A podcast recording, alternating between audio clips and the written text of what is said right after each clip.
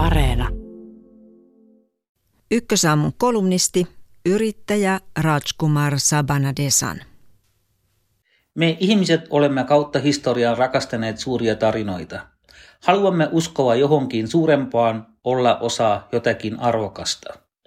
Juha Nohal Harari puhuu tarinoiden merkityksestä kirjastaan 21 oppituntia maailman tilasta.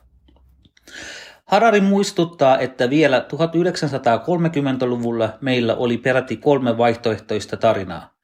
Kommunismi, fasismi tai liberalismi.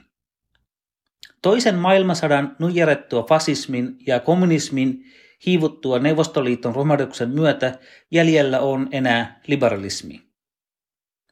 Vuonna 1992 ilmestyi filosofi Francis Fukuyaman maailmanlaajuisen suosion nousut teot Historian loppu ja viimeinen ihminen. Kirjan johtoajatus oli se, että ihmiskunnan suuret ideologiset taistelut päätyvät liberaalisen demokratian voittoon. Fukuyama ei ollut yksin ajatuksineen. Moni muistaa, miten itsevarmasti läntisen maailman johtajat esiintyvät tulloin ennustaessaan liberaalin demokratian väijämätöntä voittokulkua Venäjällä, Kiinassa ja kaikkialla maailmassa. Nyt tiedämme, että toisin kävi. Kiina ja Venäjä ovat vähintään yhtä kaukana demokratiasta kuin 20 vuotta sitten.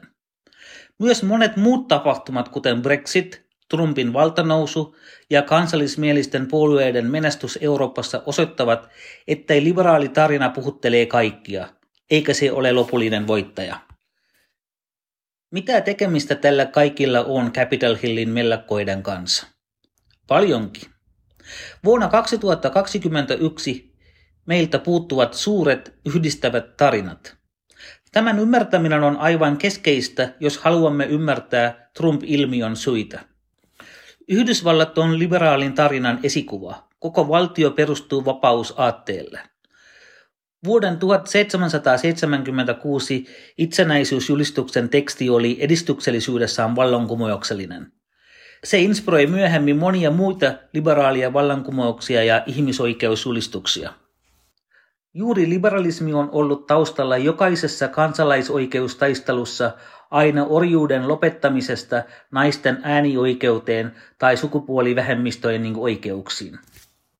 Liberalismi puhutteli ehkä aivan erityisesti heitä, joita vapaudet eivät vielä koskeneet. Se antoi heille toivoa paremmasta. Liberalismin voitonkulun myötä valkoinen mies sai väistyä vähemmistöjen, rodullistettujen ja naisoletettujen tieltä. Jäätyvän tarinan marginaaliin hän suorastaan janoi uusia tarinoita. Trum tarjosi tarinan, jossa valkoinen mies on pääroolissa. Voimaannuttuan tarinan suuresta ja mahtavasta Amerikasta, jonne Kiinaan kadonneet työpaikat tuodaan takaisin ja joka suojautuu muurien ulkopuoliselta uhalta. Tuleva presidentti Joe Biden piti vain muutama päivän Capitol Hillin mellokkeuden jälkeen puheen – jossa hän kertoi suunnitelmastaan tukea amerikkalaisia koronasta kärsineitä yrityksiä. Prioriteettimme on tukea mustien, latinoiden, asialaisten ja Amerikan alkuperäisväestön sekä naisten omistamia yrityksiä. Valkoisia miehiä ei mainittu.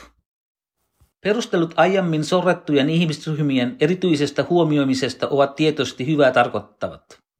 Halutaan korjata historian vääryyksiä. Tällainen retoriikka tuskin kuitenkaan toimii kassakuntaa yhdistävänä voimana, pikemminkin päinvastoin. Suuren yhteisten tarinoiden puuttuessa jokainen etsii itselleen sopivan tarinaan. Identiteettipolitiikan kiihtyvä esinmaarsi viimeisen kahden vuosikymmenen aikana on ollut tästä oiva esimerkki. Saman salaliittoteoriat, joka antavat kannattajilleen voimakkaan merkityksen kokemuksen. Me tarvitsemme tarinoita. Ne tuovat meille merkityksen kokemuksen ja toivoa paremmasta. Mutta me tarvitsemme yhteisiä tarinoita, innostavia visioita, joista jokainen voi inspiroitua. Niin kauan kuin jotkut ihmisryhmät olivat ne sitten historiassa sorrettuja tai ryhmänä etuoikeutettuja, jätetään tarinan ulkopuolelle, olemme tuhon tiellä.